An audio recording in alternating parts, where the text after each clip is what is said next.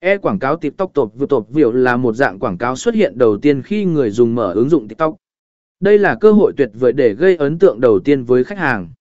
Chúng ta sẽ thảo luận về cách bạn có thể tận dụng tộp biểu để thu hút sự chú ý và tạo ấn tượng về thương hiệu ngay từ lần đầu gặp gỡ. Bốn chiến lược quảng cáo hiệu quả trên TikTok đã tạo nội dung hấp dẫn tạo nội dung hấp dẫn là một yếu tố quan trọng để thu hút sự chú ý của người xem TikTok. Chúng ta sẽ thảo luận về cách bạn có thể tạo video và nội dung quảng cáo hấp dẫn, bắt kịp xu hướng và tạo ra những trải nghiệm thú vị cho khán.